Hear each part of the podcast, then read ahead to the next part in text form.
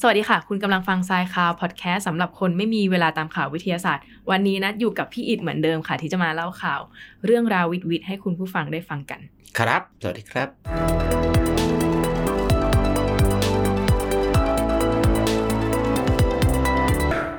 ค่ะพี่อิดข่าวแรกเรามาดูกันที่ข่าวอวกาศนะคะ มีนักบินอวกาศจากองค์การอวกาศยุโรปหรือว่าอีซ่าเนี่ยเขาได้เผยภาพกลุ่มแสงสีแดงที่ปรากฏเหนือพื้นโลกขึ้นไปประมาณ 80 กิโลเมตร อืม แล้วเขาก็ออกมาบอกว่าสิ่งนั้นคืออะไร อืม มันเหมือนกับภาพจากการ์ตูนเลยเนาะที่แบบว่ามี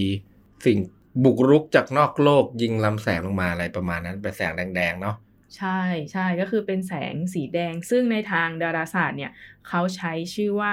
เหตุการณ์ส่องสว่างชั่วคราว หรือว่า Transient Luminous Event หรือว่า TLE หลาย อืม ๆ คนอาจจะมีชื่อชื่อเล่นก็คือ Sprite หรือว่า Sprite สีแดง หรือว่า Sprite แมงกะพรุนสีแดง อ๋อ อ่า คล้ายๆแมงกะพรุนอยู่นะ เพราะว่าเป็นเส้นๆเส้น เจลลี่ฟิชอะไรอย่างนี้ อืม จริงๆ ภาพอะไรแบบเนี้ยคนเราเนี่ยเคยเห็นตั้งแต่ปีหนึ่งหนึ่งช่วง 1980 30กว่าปีแล้ 9 ว 30 กว่าปีมาแล้ว แต่ตอนนั้นก็อาจจะยังมีความเข้าใจว่าอาจจะเป็นเอเลี่ยน หรือว่าเหตุการณ์อะไรที่แบบลึกลับที่เกิดนอกโลกอะไรหรือเปล่าจริ ๆ ง นั่น ๆ มันไม่ใช่เหรอ มันไม่ใช่ เรียกเหรอ ไม่ใช่ ไม่ใช่สิ เรายังไม่รู้ว่าเอเลี่ยนมีจริงหรือเปล่า อ่ะ อืมแต่สิ่งเนี้ยมีจริงแน่ๆก็คือสปรายที่เล่ามาเมื่อกี้เนี่ยก็คือเป็นเหมือนสายฟ้าที่เกิดจากการสะสมตัวของประจุไฟฟ้าบนชั้นเมฆอะแล้วทีเนี้ยมันก็สะสมไปสะสมไปเรื่อยๆเรื่อยๆแล้วมันก็เคลื่อนที่ขึ้นสูงขึ้นในชั้นบรรยากาศที่ชื่อว่ามีโซสเฟียในระดับความสูงประมาณ 80ถึง100 กิโลอะไรประมาณเนี้ยอืมแล้วทีเนี้ยประจุไฟฟ้าที่มันอยู่ตรงนั้นนะมันไปชนเข้ากับอะตอมของแก๊สไนโตรเจนเออแส ก็เหมือนฟ้าผ่า คือสปรายไงเออ ใช่ไหมก็เหมือนกับฟ้าผ่าแต่เพียงแต่ว่าตัวกลางที่มันถูกกระตุ้นเนี่ยมันเป็นไนโตรเจน ใช่ใช่ใช่ใช้คำว่ากระตุ้นนี่ถูกเลยเพราะพอมันถูกกระตุ้นปุ๊บ มันก็จะปล่อยปลดปล่อยพลังงานออกมาในย่านคลื่นแสงสีแดง อืม ก็เลยเห็นที่เป็นแสงอยู่เหนือพื้นโลกแบบนั้น แต่ภาพนี้ไม่ได้ถ่ายจากบนโลกด้วยนะ ถ่ายจากกล้องที่อยู่ในอวกาศ ชื่อว่ากล้องเหตุการณ์หรือว่า Event Camera อืม นี่เขาอาจจะตั้งกล้องไว้ถ่าย การบุกรุกจากเอเลี่ยนก็ได้นะ จริง ๆ แล้ว ใช่ปะ กล้องเนี้ยคือเออภาพเนี้ยเป็นส่วนหนึ่งของการทดสอบอุปกรณ์ก็น่าจะเป็นกล้องตัวนี้ เพื่อสำรวจศึกษาพายุฝนฟ้าคะนองรุนแรงจากที่ที่ถ่ายจากอวกาศอ่ะเออเขาก็จะดู ไม่เกี่ยวเลยเหร แบ อบ ไม่เกี่ยวเอเลี่ยนหรอ ไม่ได้เกี่ยวกับเอเลี่ยนนะคะ นึกว่ามีเอเลี่ยนซะอีก แต่เรายังบอกไม่ได้ว่าเอเลี่ยนมีหรือเปล่าเราก็ไม่รู้เหมือนกันนี่ค่ะ อืม อ่า ทีนี้ก็บ่งบอกได้ว่าเทคโนโลยีเราเนี่ยก้าวขึ้นไปอีกขั้นหนึ่ง ซึ่งการจับภาพอะไรแบบนี้ได้ ซึ่งกล้องเนี่ยจะต้องมี ความเร็วสูง มีชัตเตอร์ที่ อั สู ตราง การถ่ายเขาเรียกว่าอะไรนะคะ เพราะว่าเขาเรียกว่า เอ ส อ ปีดชัตเตอร์ สปีดชัตเตอร์เออ ความเร็วที่สูง เพราะว่าอย่างที่คุณผู้ชมเข้าใจอ่ะแบบว่าฟ้าผ่ามันปั๊บเดียว มันเฟบ เร็วมากเนาะ เพราะฉะนั้นกล้องตัวเนี้ยสามารถที่จะถ่ายภาพได้มาหนึ่งแสนภาพต่อวินาทีคือเร็วมาก เร็วมากมากมากมาก อืมเพื่อก็ที่บอกว่าศึกษาเงี้ยก็ปกติเราเวลาศึกษาพวกพายุอะไรเงี้ยเราก็ได้แต่เงยหน้ามองขึ้นไปใช่ปะทีนี้เราก็เปลี่ยนกันมองจากอีกมุมหนึ่งก็คือก้มหน้ามองลงมาจากนอกโลก มองเข้ามาเพื่อดูว่าไอ้ยสิ่งที่เราเข้าใจจากด้านล่างเนี่ยอีกด้านหนึ่งเป็นยังไงนะ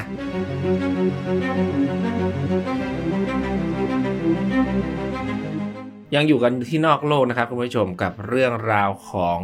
อุกกาบาตไม่ใช่อุกกาบาตสิ ไม่ หิน ใช่ เป็นหินดวงจันทร์ เป็นตัวอย่างหินที่เก็บมาจากดวงจันทร์ในภารกิจอพอลโล 17 อืม อืมทีนี้เขาก็เอามาวิเคราะห์เนาะในห้องปฏิบัติการแล้วเขาก็พบว่าไอ้ตัวอย่างที่ชื่อที่อยู่ลำดับหมายเลข 79221 เนี่ย มีธาตุไฮโดรเจนอยู่ในนั้น นักวิทยาศาสตร์ประจำห้องแลบนะครับ NRL ก็ได้รับภารกิจจากนาซา อืม ให้มาตรวจสอบตัวอย่างหินจากอพอลโล 17โหนานมากนะอพอลโล 17 กว่าหลายปีอยู่ เออเพิ่งมาพอตรวจสอบด้วยเทคโนโลยีที่มันล้ำสมัยขึ้นไง แต่ก่อน อืม อาจจะไม่ได้เก่งกาจขนาดนี้เดี๋ยวนี้เก่งแล้วก็เลยมาพบว่า มีไฮโดรเจนมีธาตุไฮโดรเจนเนี่ยอยู่ในหินจากดวงจันทร์ซึ่งผู้เชี่ยวชาญเขาก็สันนิษฐานเนาะว่าอาจจะเกิดจากการพัดของลมพัดพัดของลมสุริยะเนี่ยหรือว่าการเกิดจากการที่ดาวหางเนี่ยมาพุ่งชนดวงจันทร์เพราะว่าธาตุไฮโดรเจนเนี่ยมันเป็นธาตุหนึ่งที่ค่อนข้าง มีมาก มีมากในจักรวาลที่ที่มนุษย์เรารู้เนาะมันก็อาจจะเกิดการทานสปอร์ตหรือว่าการปะทะจากดาวหางในอดีตก็ได้ อืมกับการเจอครั้งนี้ ที่สำคัญคือเจอแล้วเอาไปทำยังไงต่อเจอแล้วเราได้อะไรจากการเจอไฮโดรเจนบนหินจากดวงจันทร์ก้อนนี้ อืมก็ต้องบอกว่าเขาก็สันนิษฐานกันไปเนาะก็คาดคาดหวังว่าถ้าเกิด เออ มันมีเยอะกว่าเนี้ย มันก็สามารถที่จะสกัดไฮโดรเจนออกมาได้ อืม เอา แต่ มา จะ ใช้ แต่ ประโยชน์ได้ หรือก็ต้องบอกว่าจากปกติเนี่ยไอ้พวกยานอวกาศอะมันขึ้นไปมันจะมีถังของตัวออกซิเจนอยู่แล้วถังออกซิเจน ถังไฮโดรเจน แยกกันอยู่แล้ว เวลาเขาจะไปกินน้ำเขาเอามาผสมกันออกมาเป็นน้ำเอาไปกิน อืม เนาะทีนี้เขาก็หรือว่าถ้าจะเอาไฮโดรเจนไปใช้เป็นพลังงานก็ไฮโดรเจนไป แยกมาใช้เป็นพลังงาน แล้วก็ใช้ออกซิเจนไปเป็นตัวเรียกว่าอะไรตัวช่วยให้ไฟติดอะไรประมาณเนี้ย อืม เขาก็คิดว่าเฮ้ยถ้าข้างบนมันมีไฮโดรเจนเราก็เอามาใช้ประโยชน์อย่างนี้ได้อาจจะเป็นเอาไว้ถ้าเอาเครื่องมือไปลงได้ใช่ไหมสกัดไฮโดรเจนเอามาใช้ได้ ก็เอาไว้เติมพลังงานกลับโลกไปกลับได้ หรือว่าเอาไว้ผสมกลายเป็นน้ำเอาไว้ดื่มกินเนาะปัญหาของน้ำที่ไม่มีบนดวงจันทร์ก็อาจจะหมดไป แล้วก็ไม่ต้องเขาเรียกว่าอะไรนะ ถ้าสมมติมีการตั้งลกลากหรือว่าทำเป็นสถานีดวงจันทร์ในอนาคตก็ไม่ต้องขนน้ำขึ้นไป ถ้าสมมติเราสกัดไฮโดรเจนจากหินตรงนั้นมาใช้ได้ ก็จะได้โรงงานผลิตน้ำบนดวงจันทร์ก็ได้ ก็อาจจะไปตั้งอาณานิคมกันอยู่บนดวงจันทร์ ก็ไม่แน่นะ เหมือนในการ์ตูนอ่ะ ดูการ์ตูนเยอะไปเปล่า แต่มันก็อาจจะเป็นจริงได้ไง อืม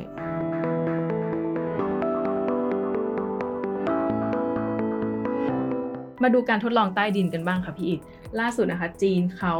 เปิดใช้งานห้องปฏิบัติการฟิสิกส์ที่อยู่ลึกลงไปใต้ดินประมาณ 2.4 กิโลเมตร ค่อนข้างที่จะลึกมาก อืม ๆ อันนี้เขาไว้หาอะไรคือเขาเนี่ยเอาไว้สืบเสาะแสวงหา หรือว่าทดลองที่จะหาสสารมืด ซึ่งสสารมืดเนี่ยมันเป็นสสารที่นักดาราศาสตร์หรือนักวิทยาศาสตร์เนี่ย เชื่อว่ามีมากมากๆในจักรวาล แต่ว่ามองไม่เห็น แล้วก็ไม่มีอันตระกิริยา หรือว่าปฏิกิริยากับแม่เหล็กไฟฟ้าด้วย ก็เลยไม่สามารถตรวจจับหรือว่าตรวจจับได้ยาก เขาถึงเรียกมันว่าส ลยหไ สารมืดไง เป็น เพ ผี ราะมันยังหาไม่เจอ แต่เชื่อว่ามี เออ ก็คือมันมันยังยังไม่ปรุโปร่งนะยังอยู่ในความมืดอยู่ แต่มันมีมันมีแรงกระทำกับแรงโน้มถ่วงไงเขาก็เลยเชื่อว่ามี แต่เขาหาไม่เจอ ใช่ยังรู้ว่ามีแต่จับไม่ได้ เหมือนความรักเลย นี่เรา อ่ะ บอก ที ว่า นี้ เป็นผี เขาก็ บอก เลย ว่าเป็ บ น อก ความรักเหรอ ทีนี้เขาก็เลยต้องไปสร้างห้องวิจัยเนี่ยอยู่ จะบอกว่าอยู่ใต้ดินก็ได้ แต่มันก็ไม่ได้ลึกแบบลงไปจากระดับน้ำทะเลเนาะไปอยู่กลาง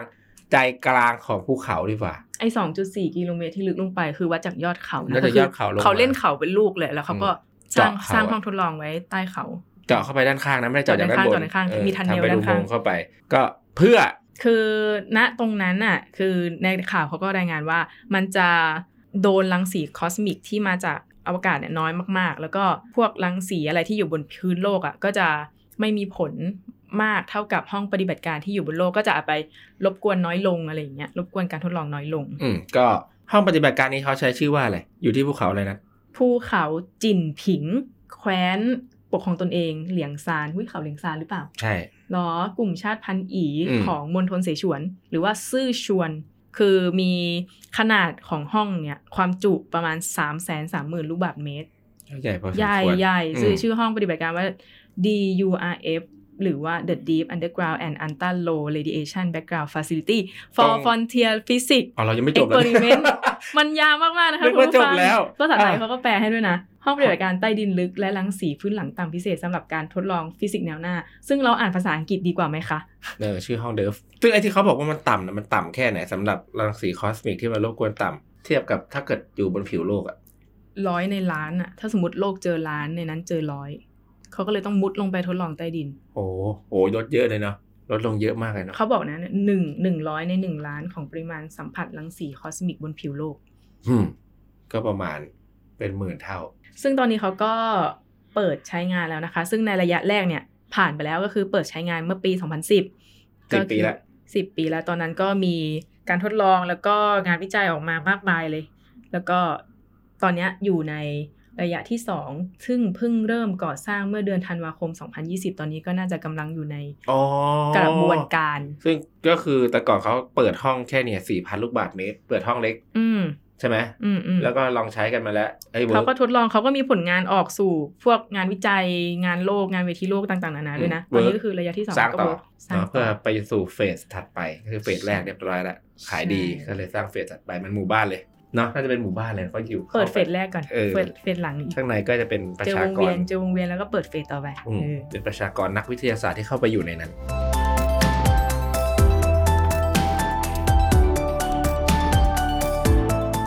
มาดูเทคโนโลยีที่จะตรวจสุขภาพของเรากันบ้างนะคะพี่อิดอันนี้เป็นงานวิจัยที่ทีมนักวิทยาศาสตร์เนี่ยเขาคิดค้นอุปกรณ์ที่จะสามารถตรวจหาตัวบ่งชี้โรคที่ว่าคุณจะเป็นอัลไซเมอร์หรือพาร์กินสัน โดยที่ไม่ต้องเดินทางไปโรงพยาบาล อืม ปกติแล้วโรคพวกเนี้ยมันจะต้อง โอ้ย ไปตรวจที่โรงพยาบาลปะ โรคพวกนี้ตรวจไม่ไม่รู้ด้วยซ้ำ มัน จริงอะ มันตรวจยากมันคือมันจะเป็นมันก็เป็นเลยปะแบบ อืม เนี้ยแบ เป็ บ นมันไม่มีที่มาที่ไปเนาะแบบว่าตอนนี้ก็กำลังพยายามหาที่มาที่ไปอยู่ว่ามันเป็นเพราะว่าอะไร อยู่ๆ ก็เป็นอัลไซเมอร์อะไรเงี้ยอืม ก็ทีนี้เขาก็บอกว่าเนี่ยเขาเรียกว่าไบโอมาร์เกอร์เนาะภาษา ตัว ของ บ่งชี้โรคหรือว่าไบโอมาร์เกอร์ใช่ไหม ก็ไม่เชิง ไม่เชิง มันบ่งชี้ได้หลายๆอย่างไม่ใช่เป็นโรคอย่างเดียวเนาะไบโอมาร์เกอร์ก็เขาบอกว่าตอนนี้นักวิจัยอ่ะเขาคิดว่าพบละว่ามันมีตัวที่บ่งชี้ว่าถ้ามีไอ้ตัวเนี้ยมีสารตัวเนี้ยจะทำให้ผู้คนไข้เนี่ยมีอาการมีความเกี่ยวโยงกับอัลไซเมอร์ซึ่งสารตัวนั้นก็คือ ถ้าอย่างเป็นโรคอัลไซเมอร์เนี่ยก็จะพบอะไมลอยเบต้าซึ่งเป็นสายของโปรตีนที่เกาะอยู่กับเซลล์ประสาท อืม ถ้ามีตัวเนี้ยคือก็มีความเสี่ยงที่จะเป็นอัลไซเมอร์ อื แต่ ม ถ้าเป็นพาร์กินสันคุณก็จะพบโปรตีนอัลฟาไซนิวคีอิน อืม อยู่ในจับตัวเป็นก้อนในสมองซึ่งทำให้สมองผิดปกติ ถ้าคุณเจอสารสองตัวเนี้ยคุณก็จะแบบอาจจะเป็นก็ได้อืม ซึ่งเขาได้ทดลองแล้วจริง ๆ ไปตรวจแล้วจริง ๆ คือเขาทดลองเอาอุปกรณ์เนี่ยที่เขาประดิษฐ์คิดค้นได้เนี่ยไปทดสอบว่ามันสามารถตรวจจับสารที่บ่งชี้โรคได้จากเนื้อเยื่อของสมองผู้ป่วยอัลไซเมอร์หรือว่าและพาร์กินสันที่ที่เสียชีวิตแล้วเขาก็เอาเนื้อเยื่อสมองมาตรวจตึดตึดตึดตึดแล้วเขาก็พบว่ามันตรวจจับได้ อืม อันแต่อันเนี้ยก็คือต้องตรวจกับก็ต้องเจาะเนื้อเยื่อสมองอยู่ดีแต่วันนี้ก็คือเสียชีวิตแล้ว แต่ทีเนี้ยเขาก็ในในเฟสถัดไปเขาก็วางแผนที่จะเอาสิ่งประดิษฐ์ตัวเนี้ยไปทดสอบกับเลือด แล้วก็น้ำไขสันหลัง ซึ่งน้ำไขสันหลังกับเลือดก็ต้องไปเจาะที่โรงพยาบาลอยู่ดีคุณนึกออกปะ ยังยังไม่ยังไม่ยัง เป็นแค่เฟสสองไง เออแล้วเฟส ถัดไปจะ เฟ ดี ส ขึ้น สามอ่ะเขาก็เลยคิดว่า เออเนี่ยเขาจะไปตรวจกับน้ำลายแล้วก็ปัสสาวะ ซึ่งก็เป็นเป้าหมายหลักที่เขาคิดตัวนี้มาแหละว่าถ้ามันตรวจกับน้ำลายกับปัสสาวะได้อะมันก็ตรวจที่บ้านได้แล้วก็ถ้าได้รับอนุญาต มา เออ เข้าเรื่องจะเล่าให้ฟัง ก็สมมุติมันมีไบโอมาร์เกอร์ใช่ปะถ้าเปรียบเทียบง่าย ๆ ก็เหมือนกับตอนที่เราเป็นยุคโควิดผ่านมาก่อนหน้าเนี่ย พอมีโควิด เราอยู่เรามีโควิดอยู่ในตัวใช่ปะ อืม แต่เรายังตรวจไม่เจอเฮ้ยเขาทำไง ยุคแรกต้องทำ rt pcr อย่างเดียวใช่ปะก่อนที่จะมี ต้องไปโรงพยาบา ชุดคิดลออกม กว่าผลจะออกก็หนึ่งวัน อืม สองวัน ซึ่งเขาจะตรวจยังไง อืม จะตรวจไงให้เจอถูกปะก็เขาก็ต้องหาจุดเด่นของมันก่อน จุดเด่นของไวรัสโคโรนาเนี่ยมันมีตามชื่อมันก็มีโคโรนา มีรังสี มีหนามเป็นแหลมแหลมแหลมแหลมแหลมแหลมก็เราก็จะต้องทำตัวที่ไปจับกับหนามตัวนั้นให้ได้ โดยที่เชื้อตัวอื่นจะไม่มาจับนะ ต้องจับกับตัวนี้เท่านั้น เพื่อบ่งชี้ว่าโอเคในเลือดในน้ำลายในสารคัดหลั่งคุณเนี่ยมันมีไอไวรัสตัวนี้อยู่ ต้องจับเฉพาะการเหมือนกุญแจแม่กุญแจกับลูกกุญแจคือเราต้องทำลูกกุญแจรอ แล้วให้แม่กุญแจเนี่ยมาจิ้มให้ให้ถูกชึบซึ่งถ้าเป็นกุญแจอื่นก็จะมาเสียบใช้ไม่ได้ ก็ประมาณนี้นะคุณผู้ชมไอ้นี่ก็เหมือนกัน ไอ้เมื่อกี้ก็บอกว่ามีอะไมลอยเลยนะ อะมาลอยเบต้าในคนที่เป็นโรคอัลไซเมอร์ กับอีกอันหนึงคือ โปรตีนอัลฟาไซนิวคีอิน เออซึ่งมันเป็นโปรตีนใช่ป่ะ ก็ไม่ใช่ว่าเราจะจับกับโปรตีนอะไรก็ได้ เราก็ต้องสร้างตัวรับที่เป็นรีเซพเตอร์ที่จับได้เฉพาะกับโปรตีนชนิดนี้เท่านั้นนะครับ มาจับเพื่อที่จะชัวร์ยืนยันว่ามีโปรตีนชนิดนี้ ซึ่งเขาก็บอกว่าเขาได้ทำได้แล้วล่ะว่าตัว อืมอืม ตัวจับตัวเนี้ย อืม แต่เขาได้ทดลองกับในระดับของห้องทดลองอยู่ ใช่ ซึ่งอนาคตก็อาจจะต้องทำในไขสันหลังนะไขสันหลัง ซึ่งอนาคตอีกถัดไปเนอะก็สันนิษฐานว่ามันอาจจะมาเป็นชุดคิดเหมือนกับที่ตรวจโควิด ATK อะไรพวกเนี้ยก็คือมาเทมาเทสได้จากปัสสาวะเทสได้จากน้ำลายนะครับพวกโปรตีนมันอาจจะมีปนเปื้อนออกมากับฉี่เนาะอย่างที่เวลาเราตรวจสุขภาพก็อาจจะเห็นว่ามันมีบางมันก็มีปนเปื้อนออกมาอยู่แล้วกับฉี่แต่ว่าอาจจะไม่ได้สูงมากจนเป็นอันตรายนะครับ ก็อาจจะตรวจได้ ซึ่งหลักการนี้มันก็ใช้กับหลาย ๆ โรคอยู่แหละเขาบ่งชี้เนาะหลาย ๆโรคอย่างเช่นแบบ เวลาตรวจเลือดอย่างนี้ใช่ไหมครับเขาพบว่าเฮ้ยในเลือดมันไม่ควรจะมีเซลล์พวกนี้ทำไมมันถึงมีใช่ไหมก็เป็นอาจบ่งชี้ว่าเฮ้ยร่างกายคุณอาจจะเป็นมะเร็งแล้วมันกำลังอยู่ในระยะที่ลุกลามก็เป็นไปได้นะครับคุณผู้ชมเพราะฉะนั้นก็ตรวจสุขภาพกันฮะให้เป็นประจำนะ อย่าประมาทในอนาคตอัลไซเมอร์อาจจะอยู่แบบคอส คอร์สพื้นฐานใน เอ การ อ ตรวจโร ค ค อสพื้นฐานในการตรวจโรคก็ได้ เออเป็นไปได้นะ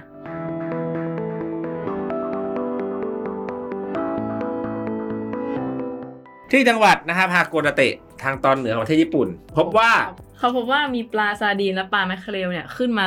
ตายเกยตื้นบนหาดเป็นพันพันๆตัวแล้วก็เยอะมากๆ ซึ่งนัก วิทยาศาสตร์นักวิจัยจากสถาบันวิจัยทางทะเลเนี่ยเขาก็ได้ตั้งสันนิษฐานว่ามันมันมันจะเกิดจากอะไรได้บ้าง แต่ว่ารวมๆก็คือยังไม่ได้สามารถอธิบายถึงปรากฏการณ์นี้ได้มากนัก ข้อสันนิษฐานแรกเขาบอกว่าอาจจะเกิดจากที่ออกซิเจนไม่เพียงพอคือมันมารวมฝูงกันเยอะแน่น จนแย่งกันกินแย่งกันใช้แย่งกันหายใจ มัน จน เบียดกัน หายใจไม่ออก ตุย หรือเปล่า หรืออีกอันหนึงบอกว่าช็อกมาเจออากาศเย็นจัดก็ช็อก อ่าคือมันอพยพเนาะจากน้ำเดิมมาน้ำใหม่มันก็อาจจะแบบไม่คุ้นชินแล้วก็ช็อกตายไปเลย อืมแต่แร่แร่แร่แร่แร่แร่พอเป็นประเทศญี่ปุ่นมันก็จะมีเรื่องนี้กลับบนกลับมาอีกครั้งหนึ่ง เพราะมีคนกังวลว่า เป็นเพราะโรงไฟฟ้าที่มันระเบิดยังไงล่ะ คือญี่ปุ่นน่ะมีโรงไฟฟ้านิวเคลียร์เนาะเขามีการ อืม ผลิตไฟฟ้าจากโรงไฟฟ้านิวเคลียร์ที่อาจจะมีความเกี่ยวข้องกับการปนเปื้อนสารกัมมันตภาพ เอ้ยกัมมันตรังสี แล้วก็ลงน้ำอะไรเงี้ย แล้วปลาก็ตาย เขกลัว หรือเปล่า อืมหรือเปล่านะ อันนี้ไม่ อืม ไม่แน่ใจเหมือนกัน เพราะว่าเป็นข้อสันนิษฐาน แต่ว่านะครับ IAEA หรือ International Atomic Energy Agency ก็บอกว่า เฮ้ย มันไม่ได้อย่างนั้นเราเจือจางแล้วทริเทียมอ่ะ ที่ใช้ที่ปล่อยลงทะเลอ่ะ ที่เจือจางแล้วก็ค่อยๆ ปล่อย ค่อย ๆ ปล่อยอย่างช้าๆ คือเขามีกระบวนการนั่นแหละแต่ต้องบอกก่อน เผ่า ว่า นมาตรฐานความปลอดภัยและข้อบังคับ ไม่เป็นอันตรายต่อสิ่งมีชีวิตนะ ต้องบอกก่อนว่าตีเตียมเนี่ยมันกำจัดไม่ได้นะ อืม มันเป็นธาตุกัมมันตรังสีหนึ่งที่เป็นไอโซโทปหนึ่งที่กำจัดไม่ได้ แต่ว่าก่อนที่จะปล่อยลงทะเลอะเขาได้มีกระบวนการทำให้มันเจือจาง เจือจางก่อนที่จะปล่อยในอยู่ในมาตรฐานที่มันปล่อยได้อะไรอย่างเงี้ยม เขาบอกว่าจริง ๆ แล้วตีเตียมเนี่ยมันก็มีอยู่แล้ว มันมีอยู่ในธรรมชาติ ติ แล้วก็ยังคงปลอดภัย อันนี้ที่เขาปล่อยไปก็ยังน้อยแบบระดับที่ยังรับได้อะ อืมอืมม ระดับที่ปลอดภัยอยู่ แต่หลายคนก็มันไม่เอาอะไรแล้วอ่ะเขาก็ไม่เชื่อจะไม่เชื่อรัฐบาลแล้วเว้ยแกจะมาหลอกฉันอะไรอย่างเงี้ยเขาบอกว่าเฮ้ยก็ปล่อยไปยังไงก็มีอยู่ดี เห็นแก่ตัวและไม่รับผิดชอบอะไรประมาณนี้ ก็เป็นความคิดต่างๆนานาที่มันเกิดขึ้น อืม หนึ่ง ก็จะเป็นความความตระหนกเนาะ ก็ต้องใช้เวลาให้เวลาเป็นเครื่องพิสูจน์ว่าเออมันปลอดภัยจริง ๆ นะครับ ก็ไม่ผิดที่เขาจะไม่เชื่อเนาะก็ต้องสร้างความเชื่อมั่นกันต่อไป โดย ปลาที่ขึ้นมาตายเกยตื้นเป็นพันๆตัวเนี่ย ในอ่าเมืองญี่ปุ่นเขาก็บอกว่า อย่าไปจับกิน ห้ามบริโภคนะ แต่ก็ไม่อันเนี้ยก็ไม่แน่ใจเหมือนกันว่า ห้าม ด้วย อยู่ ด้วย ห้ามสาไหวไหม เหตุใดถึงห้าม หรือว่ามันจะมีการปนเปื้อนจริง ๆ เลยห้าม หรือว่ายังไง หรือว่าเขาต้องรอหาสาเหตุก่อน เป็นไปได้ อืมอาจจะไปถ้ามันปนเปื้อนอย่างอื่น หรือมันแบบเหตุการณ์ตาย อาจจะ พิษเออ อาจจะต้องเอา ไป ตัวอย่างไปเข้า ชันสูตรก่อน เข้าเข้าชันสูตรเนี่ยชาพิสูจน์ว่ามันมีสารอะไรนอกจากที่เขาสันนิษฐานไหมอาจจะมีสารกัมมันตรังสีอื่น ๆ ก็กันไว้ดีก่อนแก้ดีกว่ากินไปแล้วตาย อืม นึกออกปะ ใช่ ก็ไม่รู้ว่าคนญี่ปุ่นเขาจะเชื่อหรือเปล่านะไม่ไปจับกินอ่ะ แต่ว่าถ้าเกิดมาคว่ำอยู่ที่สี่แยกแล้วก็ ปลาแมคเคอเรลและปลาซาร์ดีน โดน คุณคิด ไป ว่า เป็น จะไปทำอะไร ก็ต้องเป็นไอ้นี่น่าจะเอาไปลองไปต้มต้มโคลงมันน่าจะอร่อย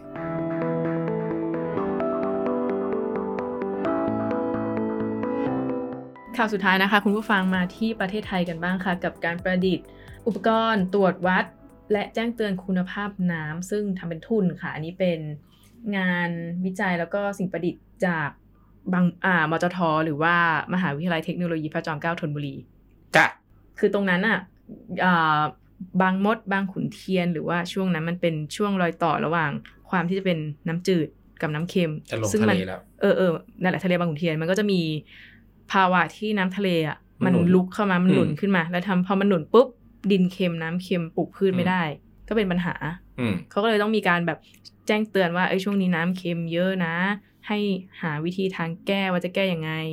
เออเพื่อที่ได้เตรียมตัวว่าจะต้องทำยังไงกับภาวะแบบนี้ อืม ให้ทัน อืม ต่อสถานการณ์ ซึ่งเขาก็บอกว่าให้มันเป็นผลกระทบเนี่ยต่อของดีขึ้นชื่อของเขาอะไรนะ ส้มบางมด เออส้มบางมด เออจริงๆเกิดมาไม่เคยกินส้มบางมดเลยมันเหมือน อืม เกิดไม่ทันด้วยปะ แล้วแต่ก่อนเขาดังมากเลย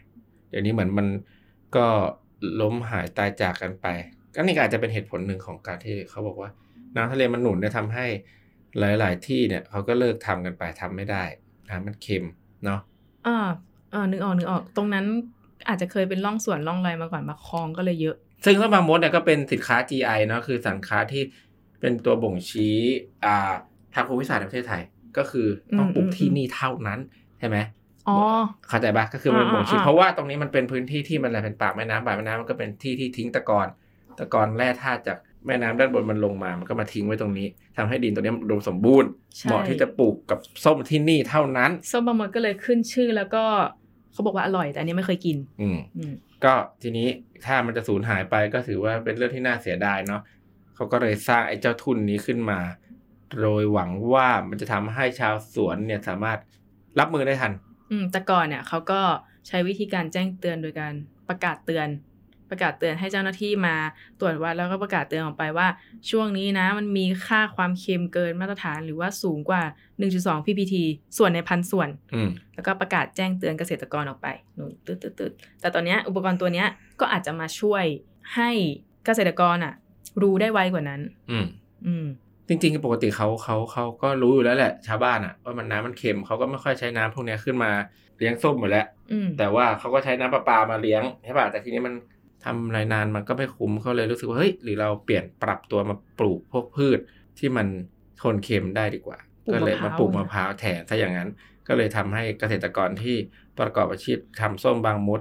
จริง ๆ อยู่เนี่ย มันเริ่มน้อยลงแล้วเขาก็เสียดายว่ามันจะหายไปเนอะทั้งที่มันเป็นของดี